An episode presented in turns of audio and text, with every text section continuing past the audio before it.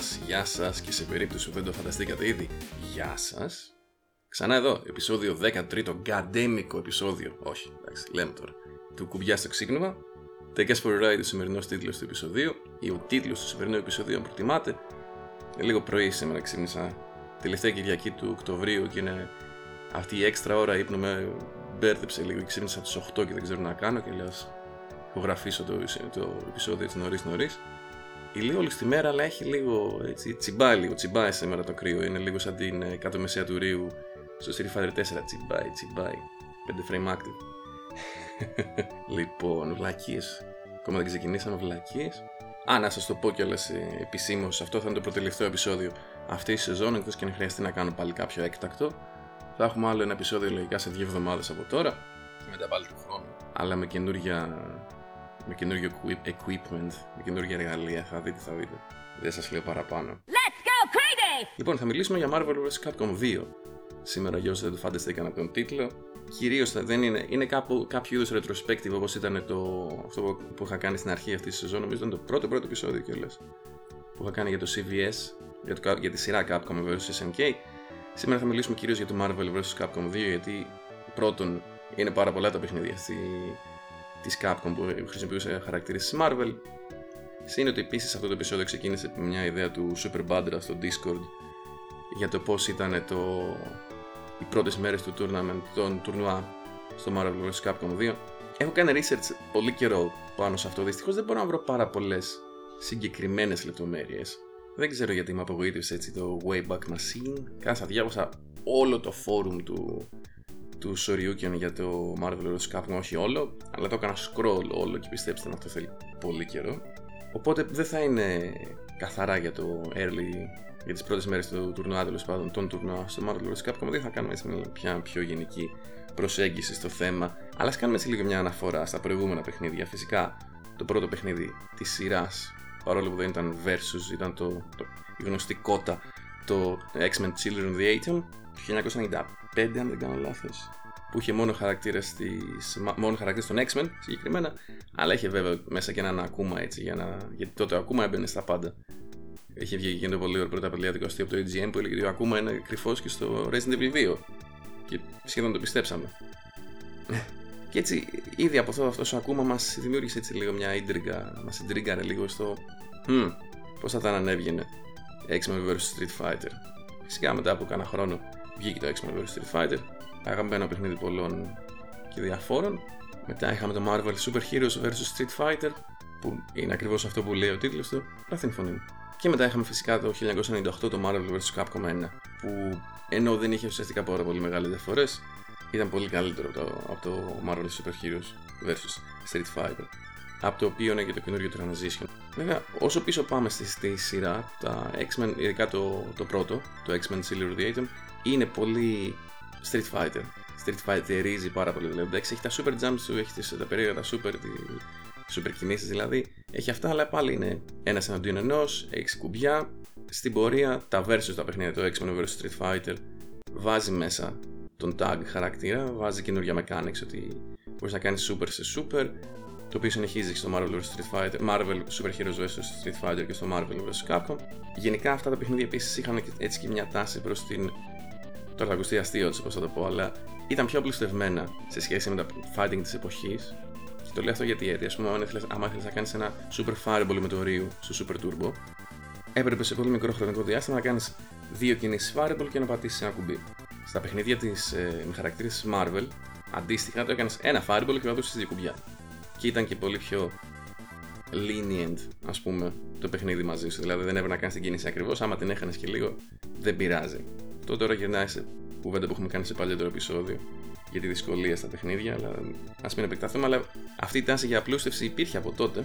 Συν ότι ένα από τα αγαπημένα mechanics ήταν ότι όταν έκανες super και άμα μάσαρες τα κουμπιά έκανες παραπάνω damage, αυτό προφανώς και είχε γίνει για, να, για αυτούς τους παίχτες που όντως όταν θέλουν να πατάνε τα κουμπιά πιο πολύ, νομίζω να κάνουν πιο πολύ damage. Δηλαδή δεν έγινε, δεν έγινε τυχαίο αυτό. Το Marvel vs. Capcom 2 συνέχισε αυτή την τάση προς την απλούστευση και σε ένα μεγάλο βαθμό βέβαια αυτό έχει να κάνει και με το γεγονός ότι φτιάχτηκε για το arcade του Naomi της ε, Sega που ήταν ουσιαστικά ένα Sega Dreamcast με παραπάνω RAM Αν και βέβαια το Dreamcast είχε έναν περιορισμό, δεν ξέρω πώς το θυμάστε, είχε face buttons, θα λέμε αυτά στο χωριό μου, ποια είναι, πόσα κουμπιά έχει μπροστά το χειριστήριο, και όχι φτεράκια. Είχε 4. Αυτό δεν βόλευε ιδιαίτερα στο Street Fighter. Πώς παίζετε εσείς Street Fighter 4, 5, 9 με αυτά δεν, δεν ξέρω. Και γι' αυτό η Capcom έκανε μια αλλαγή σε σχέση με όλα τα Fighter μέχρι τότε. Μια αλλαγή που μετά ήρθε και στο Capcom vs. και το πρώτο, αν θυμάστε που το είχαμε πει. Μόλις 4 κουμπιά. Τα light, τα κουμπιά, οι μικρές που λέμε, τις οποίες αν τις πατούσες δύο φορές γίνονται μεσαία, είναι μικρή μεσαία δηλαδή, και οι δυνατές, τα heavy. Μικρές, δηλαδή light και heavy υπήρχαν στο κουμπί, αλλά άμα πατούσες στα κουμπιά, light punch, light kick, heavy punch, heavy kick, αν πατούσες δύο φορές τα light μέσα σε ένα κόμπο, ας πούμε, θα γινόταν θα βγει η μεσαία. Το οποίο αυτό ε, ε, ε, έβγαζε άλλα περίεργα πράγματα. Ήταν καθόλου. Δεν... Έχω μιλήσει πολλές φορές ενάντια στην ομογενοποίηση των παιχνιδιών, αλλά κάποιες φορές θες και λίγο unified controls. Όταν ο καθένας κάνει άλλα ντάλα, χάνεσαι λίγο. Δηλαδή, αλλιώς κάνει το launcher η Spiral, αλλιώς κάνει το launcher η Maro. Κανένας δεν θα παίξει Maro, αλλά δεν έχει σημασία. Βέβαια δεν είχε μόνο απλουστεύσεις στο παιχνίδι. Είχε κάποιες προσθήκες οι οποίες έδωσαν βάθος στο παιχνίδι, όπως παραδείγματο χάρη το γεγονός ότι πλέον μπορούσε να κάνεις assist τους χαρακτήρες τους άλλους. Γιατί στο Marvel vs. Capcom 1 ξέχασα να πω. Ήταν 2 vs 2, αλλά διάλεξε και έναν τρίτο χαρακτήρα που έμπαινε μόνο και μόνο για να κάνει assist. Και ένα τέτοιο ήταν ο Thor, και επειδή εμένα ο Thor ήταν από του αγαπημένου μου ήρωε, ήταν τεράστια απογοήτευση όταν είδα ότι ήταν μόνο assist. Γιατί μας το κάνεις αυτό, ρε κάπου. Τότε δεν πήγαιναν πολύ καλά και τα κόμικ βέβαια του Thor, είχαν, τα είχαν κόψει κιόλας. Οπότε σίγουρα και αυτό έχει παίξει ένα ρόλο. Αλλά δεν ήταν έτσι στο Marvel vs. Capcom 2. Στο Marvel vs. Capcom 2 είχε διάλεγε τρεις χαρακτήρες, το οποίο από μόνο του ήταν κάτι καινοτόμο. Γιατί σήμαινε ότι ήθελε παραπάνω RAM, ήθελε παραπάνω CPU power για να τα κάνει όλα αυτά. Διάλεγε τρεις χαρακτήρες και οι άλλοι δύο ήταν τα assist σου. Με cooldown, στο Marvel vs. Capcom 1 είχε συγκεκριμένο αριθμό γύρω που τους χρησιμοποιούσες. Τότε μπορούσες να τους χρησιμοποιήσεις άπειρες φορές όσο ήταν ζωντανοί οι χαρακτήρες, αλλά υπήρχε ένα cooldown. Πολύ σύντομο βέβαια, αλλά σημαντικό. Και ένα άλλο μεγάλο, μια άλλη μεγάλη αλλαγή που είχε το παιχνίδι ήταν τα snapback. Snapback δηλαδή, αν έπιανες κόμπο ένα χαρακτήρα, μπορούσες να βάλεις ένα input συγκεκριμένο και να φέρεις μέσα έναν άλλο χαρακτήρα. Και αυτό θα σας πω, θα, πούμε, θα δούμε αργότερα γιατί έχει πάρα πολύ σημασία. Τέλος σε γενικές γραμμές, το Marvel vs. Capcom 2, αν θέλουμε να είμαστε ειλικρινείς, ήταν ένα παιχνίδι, ήταν assets έτοιμα, είχαν πάρει τα sprites έτοιμα από άλλα παιχνίδια και κάθισαν να φτιάξαν μόνο τα backgrounds. Βάλαν αυτή τη jazz μουσική η οποία ξενέρωσε πάρα πολύ κόσμο όταν βγήκε το παιχνίδι. Με τα χρόνια έχω μάθει να την εκτιμώ και ταιριάζει λίγο και έτσι με το περίεργο στυλ του παιχνιδιού για να είμαι ειλικρινής. Αλλά κατά τα άλλα το παιχνίδι ήταν αυτό. Ήταν το ίδιο sprite της Morgan από πάντα. Ήταν όλοι οι χαρακτήρες από το Street Fighter Α. Τους πετάμε μέσα σε μια μηχανή. Και ήταν αυτό. Assets πεταμένα σε μια μηχανή παιχνιδιού. Σε ένα game engine, αν το προτιμάτε. Και δεν πιστεύω να σας κάνει εντύπωση όταν σας πω ότι το παιχνίδι ήταν γεμάτο bugs και γεμάτο glitches. Αλλά παραδόξως αυτά τα glitches ήταν αυτά που κάναν το παιχνίδι τόσο ξεχωριστό. Γιατί, γιατί είναι όπως και να το κάνουμε, το cast πάντα παίζει ένα ρόλο στα fighting.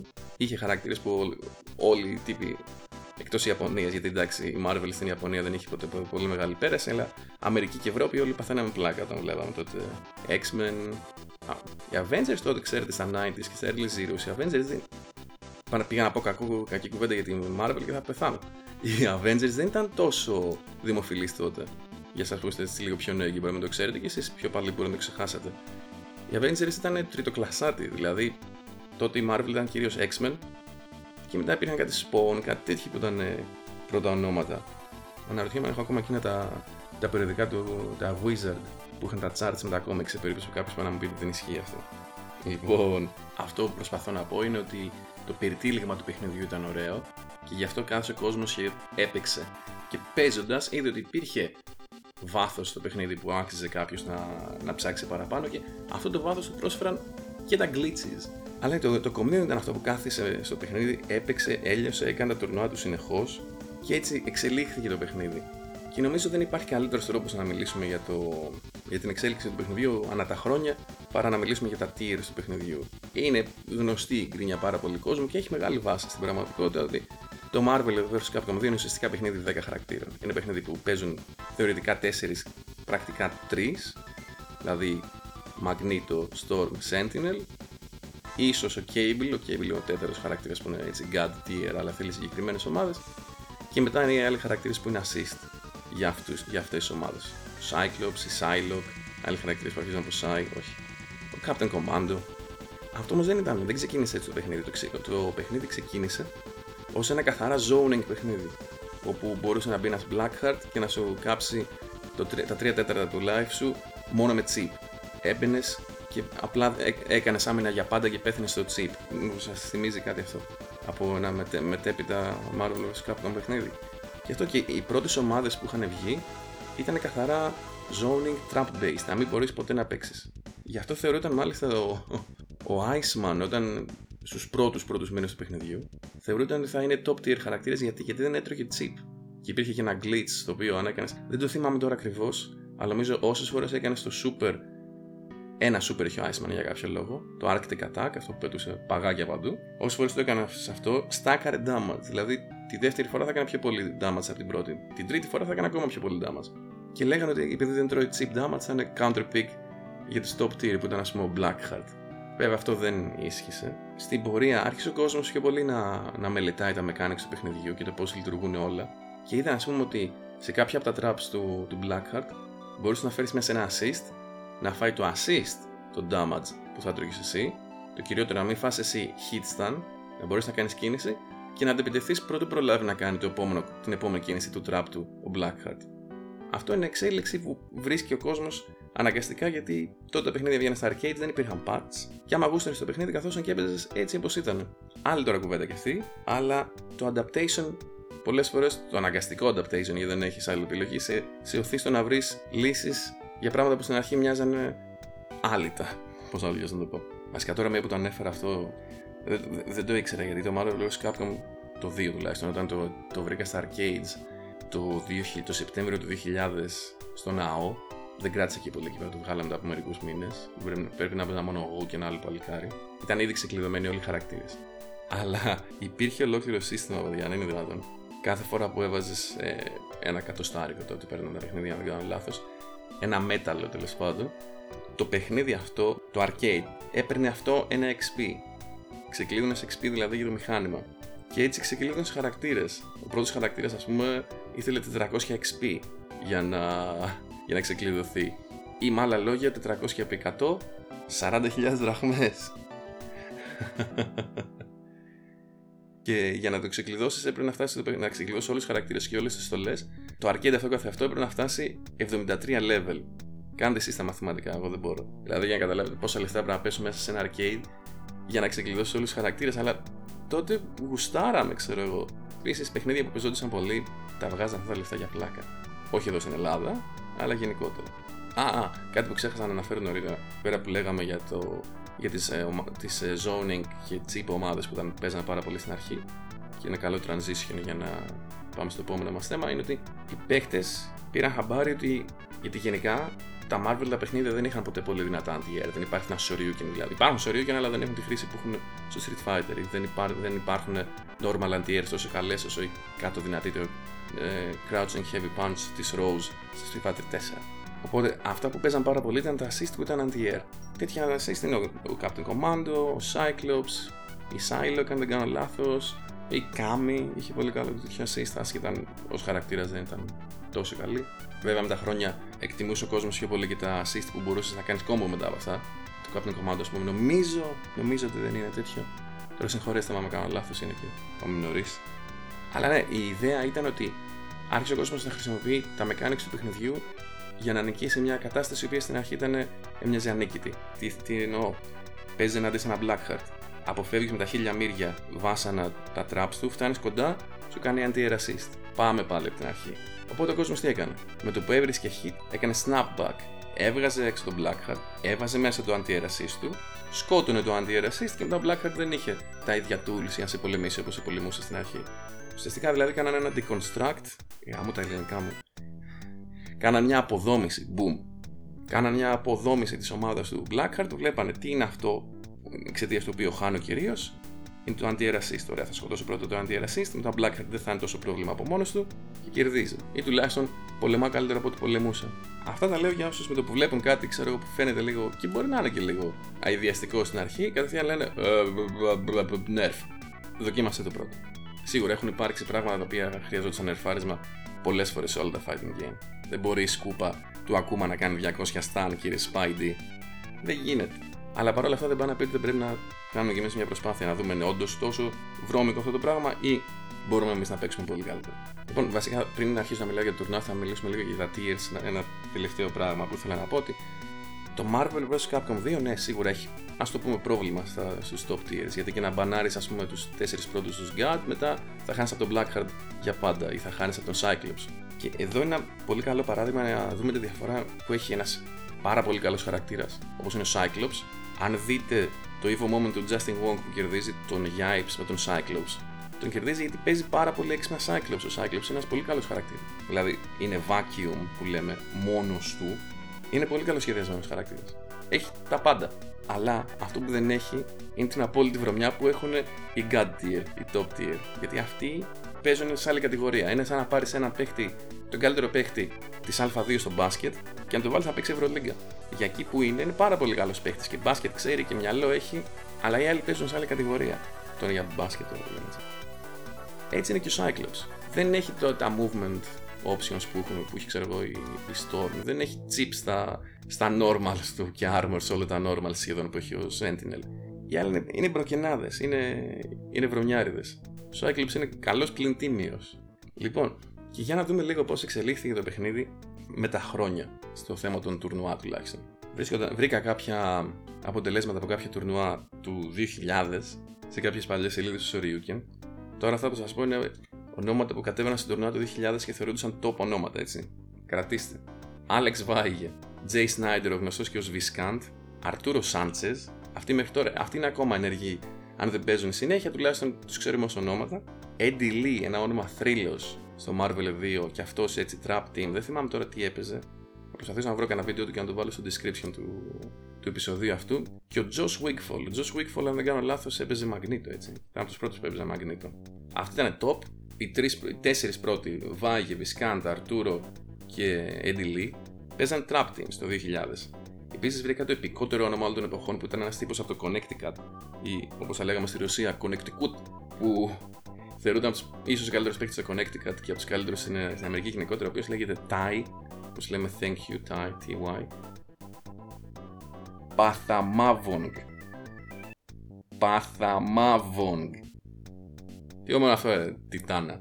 Τεράστια τύπε. Λοιπόν, αυτό είναι το 2000. Μετά το 2001 έχουμε αυτό που λέμε στο χωριό μου Paradigm Shift. Γιατί Sky, ο Justin Wong, ο οποίος έχει γεννηθεί και προς τα τέλη του 1985, οπότε το 2001, άνοιξε το 2001, ο τύπο ήταν 15 χρονών και κατεβαίνει και τους σπάει όλους. Και διαβάζοντας έτσι κάποια post για τον Justin της εποχής, καταλαβαίνει κανείς ότι δεν έχει αλλάξει καθόλου από τον Justin της σημερινής εποχής, σχεδόν 20 χρόνια μετά, γιατί λένε όλοι το ίδιο πράγμα που λένε ακόμα και τώρα, ή έστω 2-3 χρόνια πριν, πλέον έχει μεγαλώσει και ο Justin, ότι παίζει αυτό το στυλ το λίγο βαρετό, το που δεν παίρνει πάρα πολλά ρίσκα, αλλά ξέρει πότε να πάρει ρίσκα, δεν κάνει έτσι ηλίθια λάθη και απλά σε κερδίζει με την υπομονή του. Ο Justin έπαιζε, δεν ήταν ποτέ Magneto player που ο Magneto ήταν ο άρχοντας του Rushdown, έπαιζε Storm. Storm Sentinel και Cyclops νομίζω ήταν πιο συχνή ομάδα, έπαιζε και την ομάδα Suntrax. Ελπίζω να μην είναι αυτή η ομάδα Suntrax. Κάποιες φορές ενώ κάνω research, τα ξεχνάω τι στο διάλογο έψαχνα και τη βρήκα.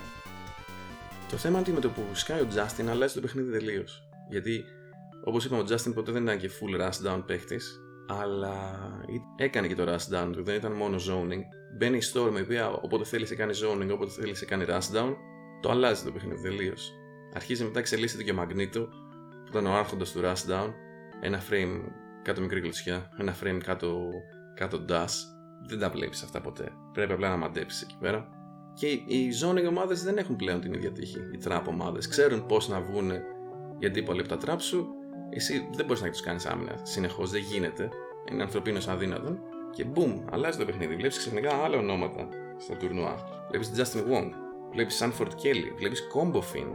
Combo Fiend ήταν. Ε, υπήρχε ολόκληρη ομάδα, Team Combo Fiend. Διάολε, γιατί δεν θυμάμαι τίποτα από όλα αυτά. Αν δεν κάνω λάθος, ο Κόμπο έπαιζε πάρα πολύ καλό Iron Man. Και ο Iron Man στο, στο Marvel 2 μας έπιανε ένα hit, πέθαναν και τρεις χαρακτήρες. Γιατί κάποια από τα glitches που αναφέραμε νωρίτερα ήταν όντως χρήσιμα, όπως αυτό, αυτό ήταν το Guard Break.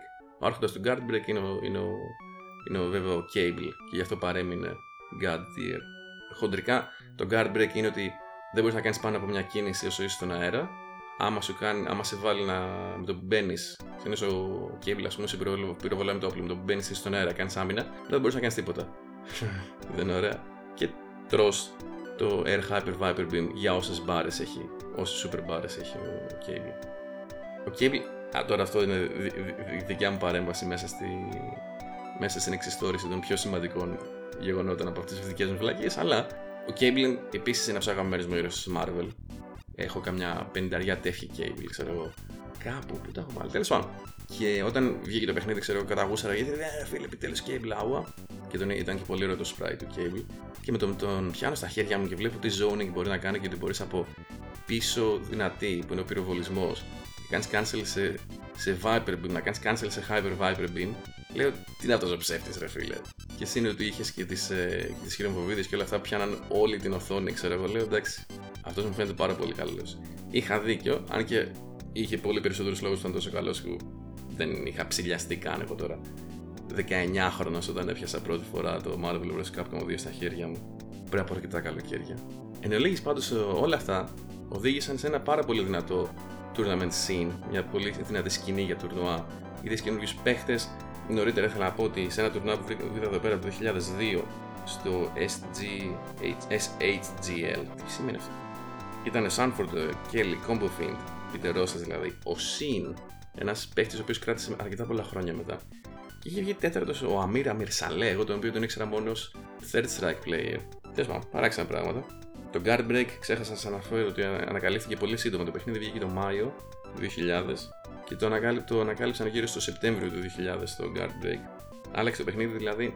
Ήδη ακόμα τα trap teams ήταν καλά, αλλά άλλαζε συνεχώς. Επειδή λοιπόν έχουμε αυτή την. Ε, όταν, όταν σε ένα παιχνίδι έχεις πράγματα να κάνεις και ανακαλύπτεις συνεχώς καινούργια πράγματα και δεν είσαι και εσύ ακριβώς σίγουρος ποιος είναι ο καλύτερος παίχτη ή ποιος είναι ο καλύτερος χαρακτήρας, έχει, έχει ένα, ένα ενδιαφέρον παραπάνω, έτσι δεν είναι; Οπότε στο East Coast Throwdown, East Coast, το λεγόταν East Coast Championship, το East Coast Throwdown, ήθελαν 339 άτομα να γραφτούν για Marvel και το κάναν cap στα 257. Δεν ξέρω γιατί 257, δεν ξέρω ποιο το νόημα του ενός έξτρα.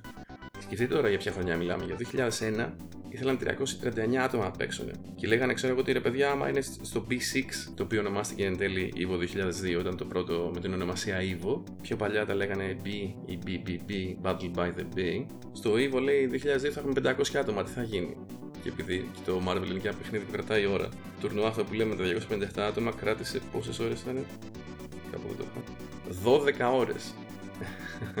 Γι' αυτό μετά υπήρχε και όλο αυτό το. Ο Mr. Wizard, που πολλοί κόσμοι τον έχει κράξει για το πώς συμπεριφέρεται στο Marvel, έχει κατά καιρούς γκρινιάξει για το Marvel. Για Marvel 2 ακόμα.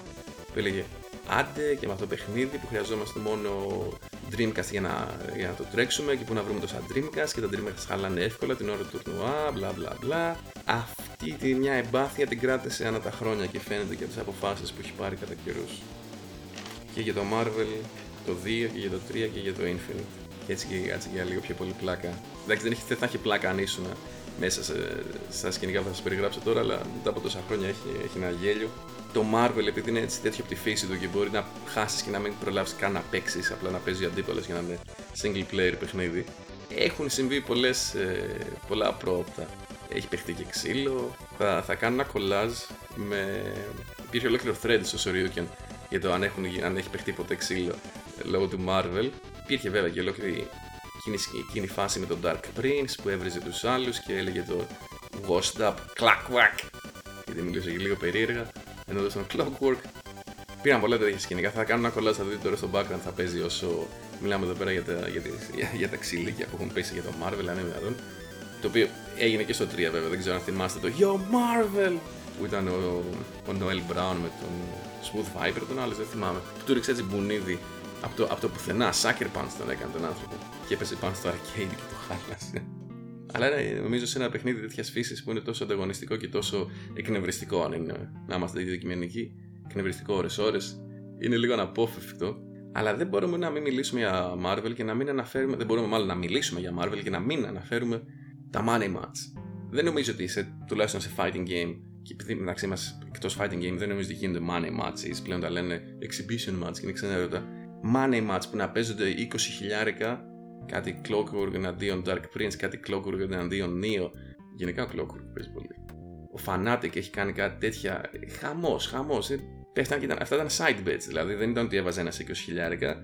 Έσκα εγώ και έλεγα έχω 500 ευρώ στον Clockwork. Έλεγε άλλος έχω 1000 ευρώ στο δολάριο. Στον άλλον, επικές επικές φάσεις. Θα, θα, θα, θα, βάλω κάποια links στο description για να τα δείτε όσοι δεν τα έχετε δει. Αλλά δεν νομίζω ότι έχει γίνει σε άλλο παιχνίδι τόσο πολύ γι' αυτό το hype. Επίσης υπάρχει ολόκληρη παραφιλολογία για το που τα βρίσκαν τα λεφτά. Τύποι ξέρω 22 και 23 χρονών για να τα σκάνε σε τέτοια, σε τέτοια στοιχήματα, αλλά δεν είναι της στιγμής. Είναι, δεν είναι, το ύφος εκπομπής δεν είναι κατάλληλο. Πάντως, κάνοντας έτσι ένα λίγο πιο retrospective, γενικά για το τουρνουά, βλέπουμε υπήρχαν τα, η ιστορία με τα ratio στο CVS άρεσε και είχαν προσπαθήσει να το περάσουν και στο Marvel αυτό. Στο Marvel 2 και στο Marvel 3 υπήρχε η ίδια ιδέα ότι πώς ήταν στο, ας πούμε, ότι κάποιοι χαρακτήρες ήταν ratio 2 στο CVS, κάπως έτσι να το κάνουν και στο Marvel για να μην πάρεις τρεις σπασμένους χαρακτήρες. Να έχεις ένα, ένα σπασμένο χαρακτήρα και δύο έτσι λίγο πιο role players που θα λέγαμε στο μπάσκετ. Πολύ μπάσκετ πάλι, ρε παιδί μου. Πάντως, ακόμα και ένα τα χρόνια δηλαδή, οι χαρακτήρες που θεωρούνταν πολύ καλοί αλλά όχι top, παίρναν κάποιες νίκες. Δηλαδή υπήρχε ο Duck Do με την ε, Spiral του, η οποία ήταν πολύ καλή γιατί είχε καλά matchup με τους ε, top χαρακτήρες. Μπορούσε να του πολεμήσει. Ο Blackheart είχε κερδίσει ένα τουρνουά στον, ε, στον Καναδά εδώ πέρα, τύπους που λέγονταν Tao και κερδίσει το Sanford.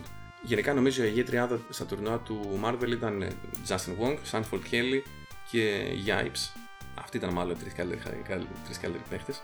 Αλλά αυτά ήταν πραγματικά τη service αν δεν αναφερόμασταν στο τουρνουά που έγινε πέρυσι, τα Χριστούγεννα, 30 Δεκέμβρη, στη Νέα Υόρκη, το Battle of the Strongest, το οργάνωσε εκεί πέρα ο Yipes, old school full, σε ένα σπίτι με Dreamcast με κάτι παλιές οθόνες για PC και παίζανε έτσι, κάνα τουρνουά και ήταν φοβερό. Όσοι δεν το είδατε, χάσατε. Αν υπάρχει στο YouTube, θα το βάλω και αυτό στο, στο description του βίντεο. Έτσι, είχε τελείως το ύφος του παλιού old school τουρνουά, στο οποίο έχουν μαζευτεί κάποια άτομα απλά επειδή το γουστάρουν, γουστάρουν το παιχνίδι, γουστάρουν τη φάση και θέλουν να περάσουν καλά. Hashtag περνάμε καλά. Τίποτα άλλο. Ούτε για τα λεφτά, καθαρά για τη φάση. Τίποτα άλλο. Γιατί γουστάρουν το παιχνίδι. Και θα ήθελα να κλείσω εδώ πέρα έτσι αυτό το κομμάτι τη αναφορά στο Marvel 2. Βρήκα ένα thread από τον Ιούλιο του 2007, 2007, 12 χρόνια πριν και 3 μήνες, που ρωτούσε ένας μάνα άμα το παιχνίδι πεθαίνει. Εντάξει, η αλήθεια είναι ότι δεν πέθανε, κράτησε για αρκετά χρόνια ακόμα. Μέχρι το 2010 ήταν στο Evo και ακόμα γίνονται τουρνουά όπως είδαμε. Και λέει εδώ πέρα ένας τύπος που λέγεται Πάρη Person, παρόλο μάλλον τα Πάρη, ή τον λένε Πάρη. Boom. Και λέει το προφανές ότι όσο ο κόσμος παίζει δεν πρόκειται να, να σταματήσει το παιχνίδι να υπάρχει, δεν πρόκειται να πεθάνει. Αλλά λέει ένα ωραίο ότι οι μόνοι άνθρωποι που θέλουν να πεθάνει το παιχνίδι είναι αυτοί που πλέον δεν είναι τόσο καλοί, δεν είναι τόσο νέοι και δεν μπορούν να παίξουν τόσο καλά όσο παίζανε. Βρήκα μια. Μου άρεσε αυτή η παρατήρηση. Νομίζω ισχύει για πολλά παιχνίδια για πολλούς ανθρώπους. Αυτό ήταν λοιπόν το Marvel vs. Capcom 2, το retrospective. Και κάπου εδώ τελειώνει και το 13ο επεισόδιο της τρίτης σεζόν κουμπιά στο ξύπνημα. Δεν ήταν τόσο research αυτό το επεισόδιο όσο θα ήθελα, αλλά ελπίζω να σας άρεσε παρόλα αυτά να σας μετέφερε λίγο έτσι σε μια άλλη εποχή των arcades και του, και του Marvel 2. Μια τελευταία παρατήρηση γενικά για τη σειρά Marvel έχω, επειδή πολλοί κόσμος λέει ότι δεν του αρέσει γιατί δεν καταλαβαίνει τι γίνεται. Αυτό ακριβώς όμως είναι το όλο νόημα. Μπορεί να το έχω αναφέρει και σε πιο παλιό επεισόδιο ότι όλο το παιχνίδι είναι ένα information overload. Στο παιχνίδι, ε, ε, σε απλά ελληνικά, γίνεται της κακομήρα και το θέμα είναι ότι να προσπαθείς να καταλάβεις όσο πιο πολύ, να πιάσεις όσο πιο πολλά πράγματα από αυτά που γίνονται. Δεν θα τα πιάσεις ποτέ όλα. Να καταλάβεις όμως πού πρέπει να κάνεις block, πού πρέπει να κάνεις attack και να μπερδέψεις τον αντίπαλο σου παραπάνω. Δηλαδή, πρέπει να δημιουργήσεις. Το, το, υπάρχει χάος στο παιχνίδι, αλλά το χάος το δημιουργείς εσύ. Και αν το δημιουργήσεις με τους δικούς σου όρους, τότε ο αντίπαλος θα χαθεί πρώτος πριν από σένα, θα βρεις το hit και θα καταφέρεις να τον σκοτώσεις. Αυτή είναι για μένα τουλάχιστον η ουσία του Marvel. Αυτά πάντως και για το σημερινό επεισόδιο. Ευχαριστώ πάρα πολύ όσους εσάς μείνατε μέχρι το τέλος. Μακροσκελές επεισόδιο όπως συνήθως είναι αυτά. Τα research επεισόδια. Θα τα πούμε στο επόμενο επεισόδιο, το οποίο έχω σκοπό να, είναι κάποιο, να έχω πάλι κάποιον guest. Θα δούμε πώς θα πάει και αυτό. Αλλά αυτά τα λέμε στο επόμενο επεισόδιο λοιπόν. Να περνάτε καλά. Αντιός. await your return, warrior.